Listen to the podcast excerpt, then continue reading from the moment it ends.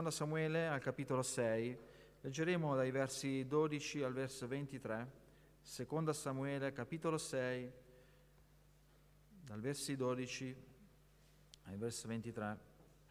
Così dice la parola: allora fu detto a re Davide, il Signore ha benedetto la casa di Obed-Edom e tutto quel che egli appartiene a motivo dell'arca di Dio. Allora Davide andò, tras- andò e trasportò l'arca di Dio dalla casa di Obed-Edom su nella città di Davide con gioia. Quando quelli che portavano l'arca del Signore ebbero fatto sei passi, egli immolò un bue e un vitello grasso. Davide era cinto di un efod di lino e danzava a tutta forza davanti al Signore. Così Davide e tutta la casa di Israele trasportarono sull'arca del Signore con gioia e al suono di tromba. Mentre l'arca del Signore entrava nella città di Davide, Mical, figlia di Saul, guardò dalla finestra e vedendo il re Davide che saltava e danzava davanti al Signore, lo disprezzò in cuor suo. Portarono dunque l'arca del Signore e la collocarono al suo posto, in mezzo alla tenda che Davide aveva montato. E, e Davide offrì olocausti e sacrifici di riconoscenza davanti al Signore. Quando ebbe finito di offrire gli olocausti e i sacrifici di riconoscenza, Davide benedisse il popolo nel nome del Signore degli eserciti e distribuì a tutto il popolo, a tutta la moltitudine di Israele, uomini e donne, un pane per uno, una porzione di carne e un grappolo d'uva passa. Poi tutto il popolo se ne andò, ciascuno a casa sua. Come Davide tornava per benedire la sua famiglia, Mical, figlia di Saul, gli andò incontro e gli disse: «Bel onore si è fatto oggi il re di Israele a scoprirsi davanti agli occhi delle serve, dei suoi servi, come si scoprirebbe un uomo da nulla». Davide rispose a Mical: «L'ho fatto davanti al Signore, che mi ha scelto invece di tuo padre e di tutta la casa, la sua casa, per stabilirmi principe di Israele, del popolo del Signore. Sì, davanti al Signore ho fatto festa, anzi mi abbasserò anche più di così e mi renderò umile ai miei occhi, ma da quelle serve di cui parli, proprio da loro sarò onorato». E Mical, figlia di Saul, non ebbe figli fino al giorno della sua morte. Fin qui la parola. Potete accomodarvi. È un passo che negli anni è stato un po' controverso. Se pensate che parlerò di danzare, di ballare, mi spiace, ma non sarà questo l'argomento della serata. L'argomento della serata sarà parlare un po' di un senso di appartenenza. Quando si parla di senso di appartenenza, spesso si usa nelle aziende, noi non parliamo di aziende, noi parliamo del, del Signore. E qua c'è forte un senso di appartenenza nella storia eh, della vita di Davide. Sappiamo che eh, era successa una grave catastrofe nella casa di Saul per causa sua. Era stato ucciso durante l'attacco dei Filistei, insieme a lui era morto anche Jonathan, i figli, e questo era perché Saul, sappiamo, aveva disubbidito. La differenza tra Saul e Davide era molto forte. È vero che eh, Davide viene descritto proprio come colui che ha il cuore secondo Dio, e Saul invece aveva un cuore secondo l'uomo. Saul era il classico che cercava l'apparenza. Quando Eh, per la seconda volta disubbidì, se vi ricorderete la storia nei capitoli precedenti, disubbidì al comandamento del Signore attraverso Samuele. Il suo primo eh, pensiero era quello quando Samuele disse: ti, oggi ti strapperò il regno, fa accompagnami davanti ai capi del popolo affinché vedano che tu ci sei. Interessava apparire, interessava mostrarsi, non interessava che la presenza di Dio non c'era più, ormai era lontano, diverso da Davide. Questa storia, leggiamo che il primo pensiero di Davide, che si era appena insediato al trono, era quello di riportare e ripristinare la presenza di Dio al centro del popolo. Aveva riunificato sì il, il popolo di Israele con Giuda, ma la, il primo pensiero si leggerà anche in Prima Cronaca, capitolo tredici, verso nove, che consultandosi l'un con l'altro, con i capi, decisero di andare a recuperare l'arca del Signore. L'arca figura della presenza di Dio. Dove era finita quell'arca? Come mai era lontana dal popolo di Dio? L'arca era lontana dal popolo di Dio perché sempre per qualche sciagura, sciagurato uomo che pensava che l'arca era come un simbolo magico. Quante volte cadiamo in questo, magari noi no, ma in generale si cade in questo errore di rendere un oggetto eh, come un simbolo magico, come una reliquia, reliquia. E questo avveniva con l'arca, si faceva scendere l'arca nella battaglia, e c'era giubilo, c'era festa quando ci andava a combattere i Filistei, ma in quell'occasione in realtà c'era ancora il profeta Eli e quella battaglia fu persa morirono i figli e l'arca fu eh, presa dai Filistei e fu una grande sconfitta ancora una volta a Israele, perché davano più peso all'arca che alla presenza di Dio. A volte cadiamo nell'errore di dare più peso agli oggetti, a dare più peso all'apparenza, a dare più peso alla religiosità. A me, quando mi chiedono di che religione sei, io già vado, non mi piace rispondere, perché io non mi voglio identificare in una religione, io mi voglio identificare in Cristo Gesù. È chiaro, siamo cristiani evangelici pentecostali, è normale, questo lo diciamo, ma appena dico questa frase, la frase successiva, dico sempre, ma io metto in pratica ciò che è scritto nella parola del Signore. Non voglio avere un'etichetta. L'etichetta non ci porterà nel cielo, l'etichetta non ci salverà, l'etichetta non ci diversificherà dalle cose di questo mondo. Molti si sono nascosti nella storia, lo stesso Gesù attaccò i farisei perché si nascondevano dietro a quell'etichetta, che noi siamo i figli di Mosè, e Gesù dice, adesso posso dire a queste pietre di diventare figli di Mosè. E a volte facciamo questo errore, l'etichetta, scusate dico la denominazione per dire, no? Noi non siamo... Questo, noi siamo il popolo di Dio ed è una grande differenza. E lo stesso Davide si riconosceva come popolo di Dio. Lo stesso Davide era un uomo umile, era un uomo che leggendo ha fatto i suoi errori, e questo mi fa ancora comprendere quanto è grande la grazia di Dio e quanto io mi possa identificare in questo, in questo servo. Ma quando vedo, quando doveva fare i passi, chiedeva sempre, Signore Dio, devo fare questo? Vi ricordate Siclag? Bruciata, rapiti tutti. Chi avreste fatto voi? Io avrei preso subito cavalli e tutto, via, guerra. Ma invece si ferma. Cosa devo fare? Signore, indicami la via.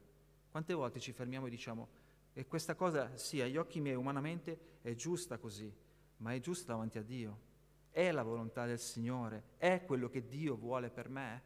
E questo è il sentimento giusto, e questa è la cosa che hanno pensato subito il popolo di ripristinare, perché Saul non aveva più la guida del Signore, aveva la guida sua, la guida umana che l'ha portato poi a una tragica fine.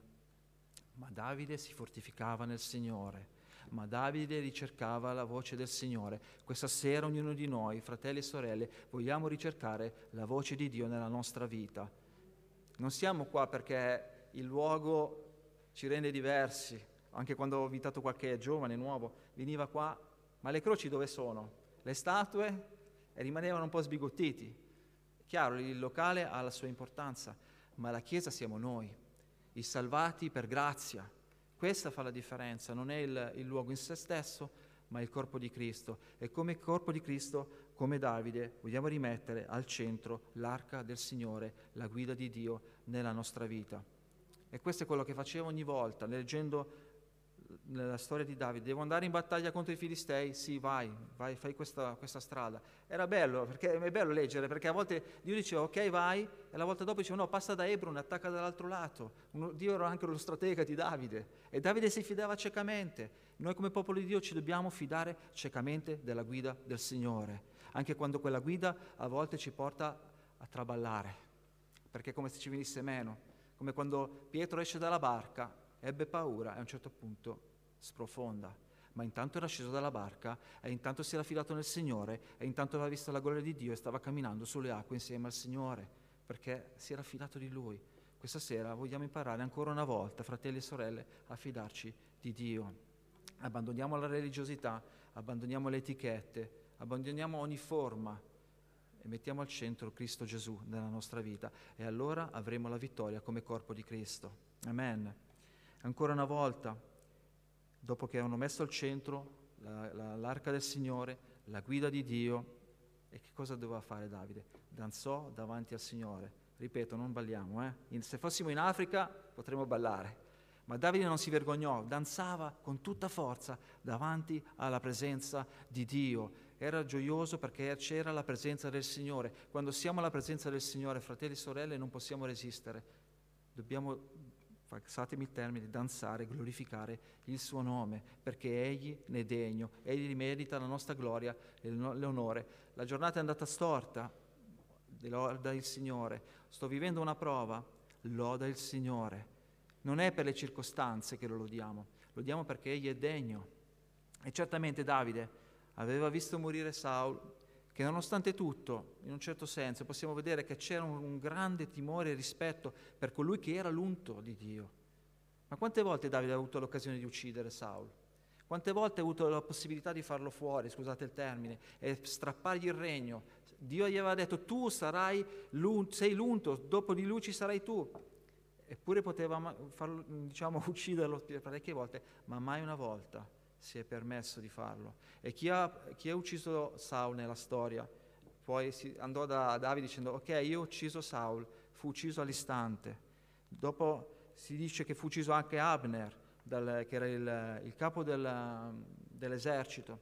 Anche in quel caso Davide punì coloro che uccisero Abner, perché erano servi di Dio e nessuno doveva toccarli.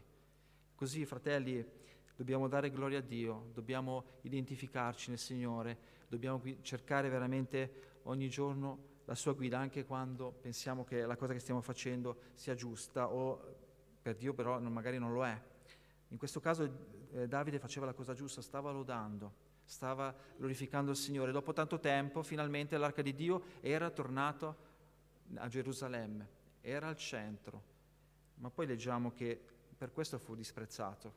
Mical, la prima moglie di, Taul, di, scusate, di Davide, la donna che amava Davide, perché nella sto- nel, all'inizio si dice che egli amava Davide e lo aveva salvato da Saul, l'aveva calato giù con, non so, con una corda, non ricordo bene la storia, amava Davide.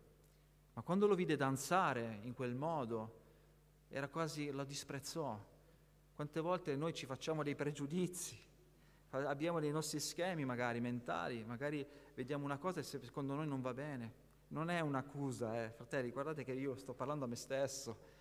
Quando sono, in tutte le occasioni che sono stato in Albania o, o sono stato anche in, eh, con Sara, siamo andati in Turchia, ho visto diverse realtà, ho visto diversi modi di porsi, anche di eh, evangelizzare. Mai dentro il mio cuore è sorta l'idea di dire quel modo è sbagliato e o è giusto. Ogni cultura ha il suo modo, ogni, eh, ognuno di noi ha il suo retaggio. Chiaro, stiamo parlando di stare sempre al centro della parola di Dio, non è che andiamo contro, però togliamoci l'idea che quello che noi pensiamo sia sempre la cosa giusta. Togliamoci questa idea. Quello che è giusto è quello che è al centro della parola del Signore. Questo è il nostro metro, non ce n'è un altro. E a volte ci, ci si scontra in questo.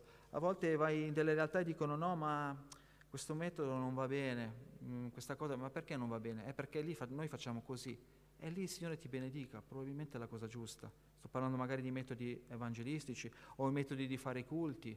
Gli africani, chi si ricorda quella volta che eh, abbiamo avuto i fratelli africani, quando facevano l'offerta ballavano, danzavano, c'era il fratello Michele e disse non fermiamoli ma non imitiamoli, perché la loro cultura prevede questo. E noi eravamo tutti gioiosi insieme ai fratelli africani, noi italiani abbiamo offerto al Signore. Dobbiamo imparare a essere aperti nel senso giusto, senza giudicare il prossimo, non come fece Mical. Mical sicuramente aveva degli insegnamenti che provenivano dalla famiglia di, di Saul. Saul aveva l'immagine, abbiamo detto. Quindi l'immagine del re era colui che era sempre baldanzoso, sempre in abiti regali, non Davide. Davide era umile, Davide era colui che aveva affrontato il, il leone, aveva affrontato l'orso nel segreto, nessuno lo sapeva, ma aveva vinto perché era andato nel nome dell'Eterno degli eserciti. Quell'uomo non era cambiato, aveva ancora quell'umiltà nel servire il Signore. Dio resiste ai superbi e dà grazia agli umili, dice Giacomo, e ancora la seconda lettera di Pietro. Questo deve essere quello che ci contraddistingue come, come uomini e donne di Dio. La um- l'umiltà, l'umiltà è affrontare le cose in questo modo. Non ha importanza ciò che diranno gli altri, non mi importa. Non mi importa se gli altri saranno felici di accettarmi perché ho deciso di fare una determinata cosa che alla società di oggi piace. Oggi anche le chiese eh, a livello politico si scontrano e dicono no, questa cosa non va bene. Noi siamo chiamati a pregare per la politica, a pregare per i politici, non siamo chiamati a fare la politica. Altrimenti dovremmo andare a Roma, ci facciamo candidare e andiamo a Roma. Preghiamo per coloro che ci governano. Certo, adesso sappiamo, si sta parlando di questo D D L Zan, non ci piace, non mi piace, non mi piace quello che si sta prospettando, non lo accetto, però non posso fare altro che pregare il Signore, perché io umanamente non posso nulla, ma Dio può tutto. e se nella sua volontà questa cosa non passerà, ma se nella volontà di Dio, sappiamo che la parola di Dio dice che gli ultimi tempi si stanno avvicinando e questo ci deve riempire di gioia, perché saremo alla sua presenza e se stasera tornerà il Signore ci rapirà e tutti saremo alla gloria di Lui. Questa è la promessa che Dio ci ha dato, è questo che ci rende diversi dalle altre, dalle altre realtà. Dicevo, questa, quest'estate abbiamo avuto la possibilità anche di parlare con una famiglia, eh, giusto per fare una parentesi, a volte Dio si usa anche delle malattie. Sapete bene di Sara, del suo problema, e casualmente ha trovato una vicina di ombrellone che aveva la stessa identica malattia. Quando succede una cosa del genere, fratelli? Quando può succedere una cosa del genere? Solo quando è Dio che permette. E così abbiamo parlato, abbiamo parlato, a un certo punto si parlava di qua, di là, io stavo leggendo un libro. Cosa stai leggendo? Ho detto, sto leggendo un libro sulle cose di Dio. A lei... Lei francescana convinta, ecco, lei ha mostrato il suo senso di appartenenza forte. Così abbiamo avuto modo di confrontarci più volte, anche Sara ha avuto modo di, abbiamo avuto di parlare del Signore, di parlare del nostro Gesù, e par- così confrontarci. Queste sono le occasioni che Dio ci, ci propone, che Dio ci offre in ogni circostanza, anche nella malattia. Possiamo annunciare l'Evangelo, non ha importanza, Dio le prepara e noi le prendiamo e le cogliamo. E a volte ci facciamo anche, come dicevo prima, gli schemi mentali. Abbiamo eh, fatto i battesimi al lago per chi era presente e, e non nego che quando siamo arrivati, eravamo con la chiesa di Omegna, c'erano tutti quelli che facevano il bagno e io a un certo punto ho detto, ma eh, sta cosa qui non va bene, noi arriviamo, quelli in costume, eh, poi evangelizziamo, cioè non mi sembra, dentro la mia testa cominciava a balenare questa cosa. Ma poi piano piano, piano piano lo Spirito Santo parlava al mio cuore. Non guardare all'apparenza, stai annunciando il Signore. E così il fratello ha cominciato, per chi era presente lo sa, a predicare, eh, a presentare i fratelli, i fratelli che si dovevano battezzare, li sono scesi nelle acque, sono finiti i battesimi e mentre si cambiavano si avvicina una donna, eravamo io, il fratello, il pastore, il pastore di Omegna, fa, sono rimasta, era in costume, eravamo là, fa, sono rimasta colpita da questo, da questo battesimo, non avevo mai visto una cosa del genere. E vorrei vederle ancora. E così abbiamo attaccato il bottone e alla fine abbiamo pregato per questa donna e il Signore ha toccato il suo cuore. Ecco perché dico, lasciamo che lo Spirito Santo operi, lasciamo che la nostra mente sia aperta, aperta nel modo corretto. Fratelli, sapete cosa voglio dire? Non, non chiudiamoci, non pensiamo che il nostro pensiero sia sempre quello giusto, siamo umili davanti al Signore e vedrete la gloria di Dio, soprattutto dopo questo tempo che siamo rimasti chiusi, che forse la nostra mente si è un po', come si dice, un po' tornata indietro, no? Prima eravamo abituati a uscire, a predicare, adesso magari fa, per fare un passo ci pensiamo più, di più perché abbiamo paura, ma il tempo sta passando e la Chiesa di Dio è chiamata nuovamente ad annunciare l'Evangelo con la potenza del Signore. Noi apparteniamo a Cristo e quando Paolo scrive eh, una delle presentazioni più belle delle sue lettere, sono più o meno... più o meno sono tutte simili, ma quella che fa, se la trovo, ai Galati, fa sentire il senso di appartenenza. Dice Paolo, apostolo, non da parte di uomini, né per mezzo di un uomo, ma per mezzo di Gesù Cristo e Dio Padre, che lo ha risuscitato dai morti, e tutti i fratelli che sono con me alle chiese della Galazia. Paolo afferma, non per mano d'uomo, sono l'apostolo perché Cristo Gesù mi ha chiamato. Questo deve essere quello che ci deve accompagnare giorno dopo giorno, non perché facciamo parte della Chiesa evangelica, non perché facciamo parte della Chiesa cattolica, permettetemi di dire questo, ma perché siamo chiamati dal Signore. È questo che ci deve contraddistinguere. E spesso l'Apostolo Paolo fu attaccato in questo, perché non veniva riconosciuto come vero apostolo, ma noi sappiamo dalla storia che Gesù stesso lo chiamò a servirlo. Gesù stesso lo chiamò come apostolo, Gesù stesso ha chiamato ognuno di noi oggi, questa sera, a servirlo, a essere parte del corpo di Cristo attiva. Quando usciamo da questa porta, quello che mi, voglio, mi dico a me questa sera, voglio essere ripieno dello Spirito Santo e dire io appartengo a Cristo, Cristo appartiene a me, come dice il cantico. Allora questo messaggio ancora per ricordarci di mettere al centro della nostra vita quell'arca, la presenza di Dio, come ha fatto Davide. E ancora vogliamo dare gloria a lui, a lui con tutta la nostra forza. Sua moglie lo aveva, la sua prima moglie, lo aveva un po' schernito, forse perché, come abbiamo detto, eh, gli insegnamenti del padre, vedeva la figura del re come una figura che doveva essere regale. Ma mi piace la risposta di Davide, e lo voglio, voglio concludere con questa risposta. Dice: l'ho fatto davanti al Signore. Quando ci umiliamo davanti a Dio, Egli ci innalza. L'ho fatto davanti al Signore, che mi ha scelto invece di tuo padre, di tutta la tua casa, per stabilirmi principe di Israele, il popolo del Signore. Sì, davanti al Signore ho fatto festa. Che questo possa essere il messaggio che ci rimane nel nostro cuore ancora questa sera. Vogliamo fare festa davanti a Dio perché gli apparteniamo. Siamo figli suoi, e questo ci deve essere, deve essere motivo di grande onore per la nostra vita. Alziamoci in piedi.